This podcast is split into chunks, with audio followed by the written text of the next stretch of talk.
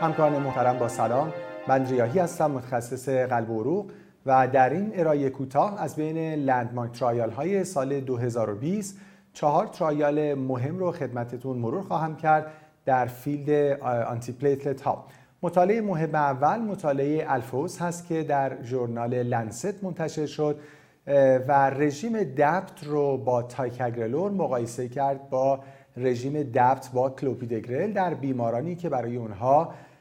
high risk PCI ولی در setting elective انجام میشه. همونجور که می‌دونیم در حال حاضر standard of care در بیماران acute coronary syndrome در dual antiplatelet therapy P2Y12 inhibitor های more potent هستند یعنی مشخصا prasugrel و ticagrelor و به همین دلیل گاهی در setting elective هم در بیمارانی که برای اونها به خصوص PCI high risk انجام میشه به جای کلوپیدگرل که standard of care هست ticagrelor یا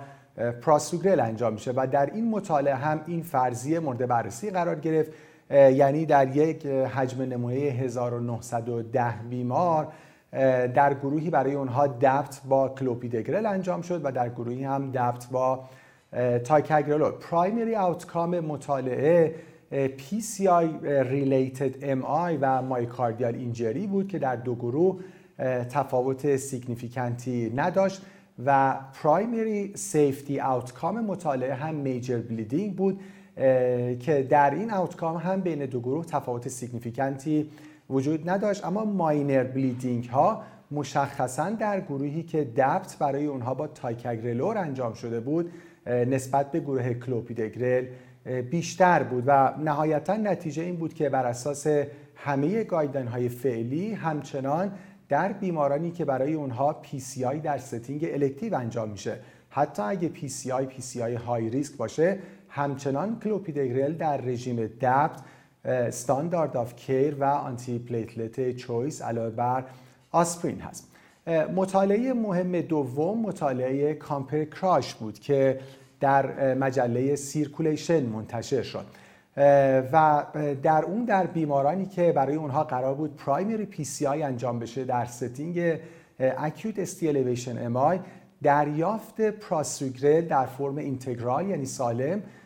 با دریافت prasugrel در فرم crushed مقایسه شد. همونجور که می‌دونیم یکی از نگرانی هایی که وجود داره در بیمارانی که قراره برای اونها PCI انجام بشه به ویژه در setting های acute سرعت جذب دارو هست که خب همه دوست دارن که بعد از اینکه loading انجام میشه با سرعت مناسبی به steady state برسه. و خب به خاطر همین نگرانی یکی از استراتژی هایی که به صورت off label استفاده میشه این هست که دارو در فرم crushed به بیمار داده بشه. در این مطالعه این فرضیه مورد بررسی قرار گرفت و در یک حجم نمونه 727 بیمار در بیمارانی که کاندیدای primary PCI بودند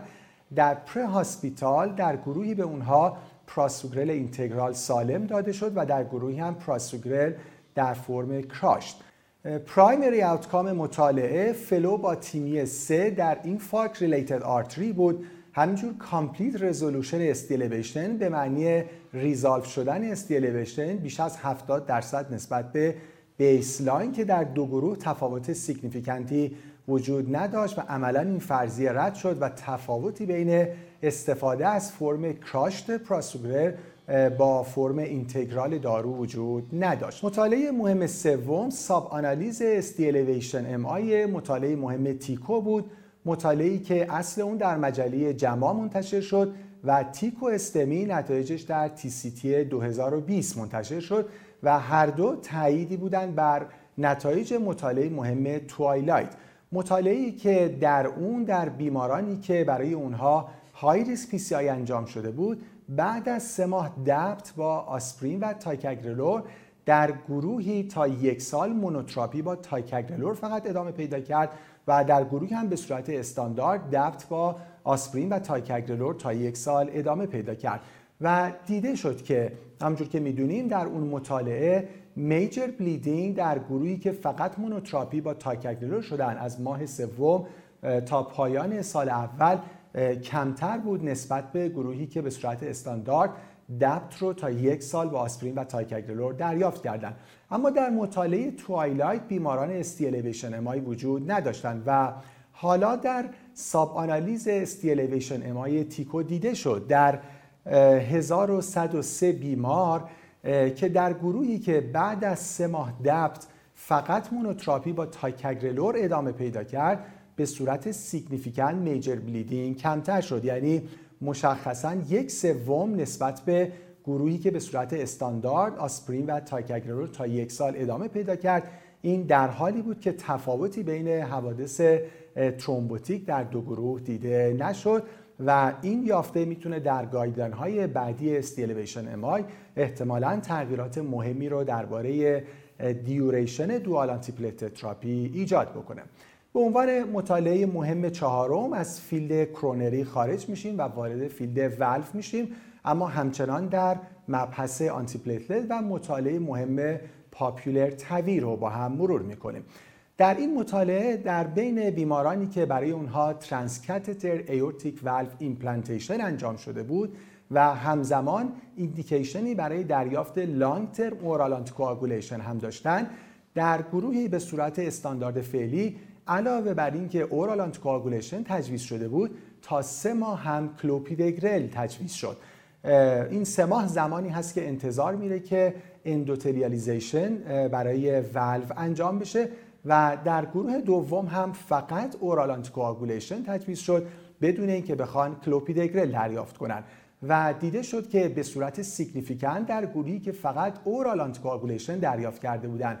بدون clopidogrel major bleeding کمتر شده بود یعنی مشخصا 40 درصد کمتر بدون اینکه تغییر significant ی بین دو گروه در حوادث thrombotic دیده بشه. و خب مثل field coronary عملا نتیجه این بود که در بیمارانی که همزمان indication دریافت oral anticoagulation دارن و antiplatelet شواهد به سمت این هست که cocktail therapy سبکتر بشه و در این مطالعه هم دیده شد که در بیمارانی که برای اونها TAVI انجام شده و همزمان indication ی برای دریافت oral anticoagulation هم دارن